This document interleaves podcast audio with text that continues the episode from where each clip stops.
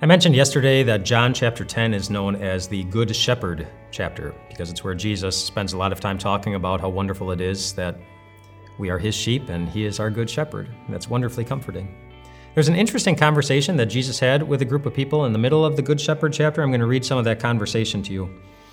Um, starts at verse 22 in John chapter 10. It says, Then came the festival of dedication at Jerusalem. It was winter, and Jesus was in the temple courts walking in Solomon's colonnade.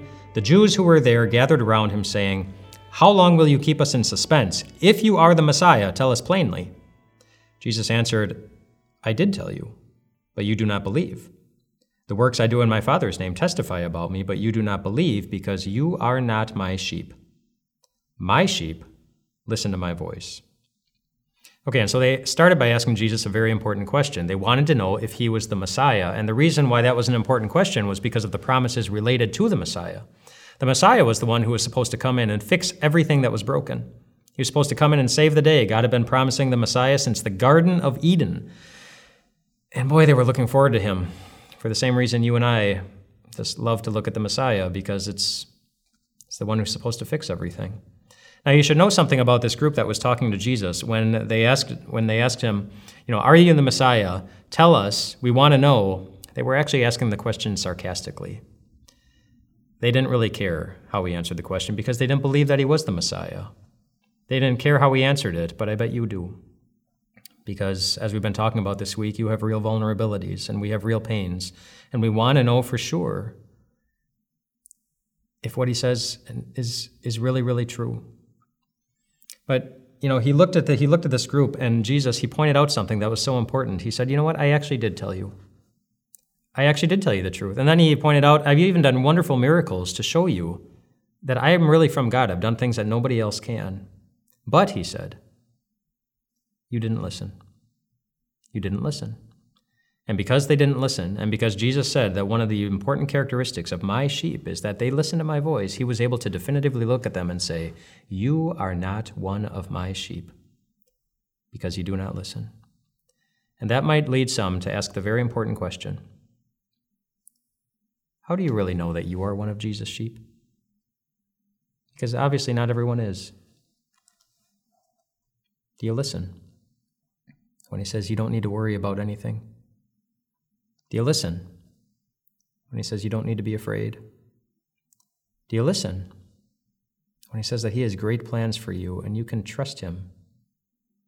Do you listen when he says you're forgiven? Do you listen when he says that in, your, in his father's house are so many rooms and he's already gone to prepare a place just for you? The reason he tells us to listen is not only because in His Word He gives us such awesome guidance for what we're supposed to do in our lives. Every time we listen to His voice, it really reminds us of the same thing in so many different ways that you're going to be okay. All His promises are promises of love, promises of protection, promises that you are being watched over by your Father in heaven. I'm going to share with you in um, something that has become very useful to me in my life and in my ministry.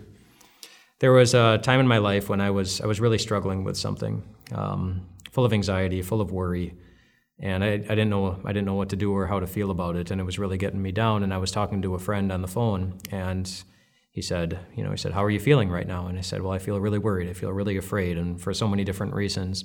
And then he he said, "I understand." And then he paused and he asked me this question. He said, Which passage in the Bible are you thinking of right now where God gives you the right to feel that way? And I thought about it. And of course, there are none. There are no passages in the Bible where God says, Oh, you better be afraid. but there are so many where He says, You don't need to be afraid. There are no passages in the Bible that God says, You should be really worried about your life.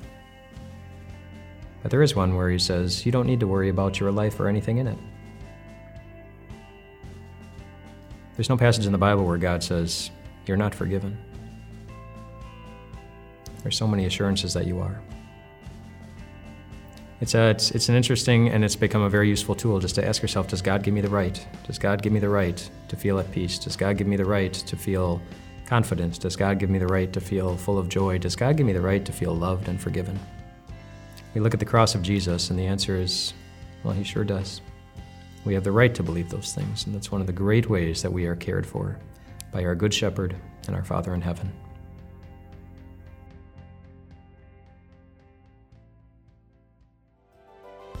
Hey everyone, Pastor Mike here from Time of Grace. Hey, thanks so much for taking your time to listen to this message. We would love so many other people to hear about this message too. So if you could think of someone in your mind right now that could use this, we would love for you just to take a moment and share it. Um, that's essentially how people hear the good news of Jesus, believe it, and find eternal life in his name. Thanks for sharing, and have a great day.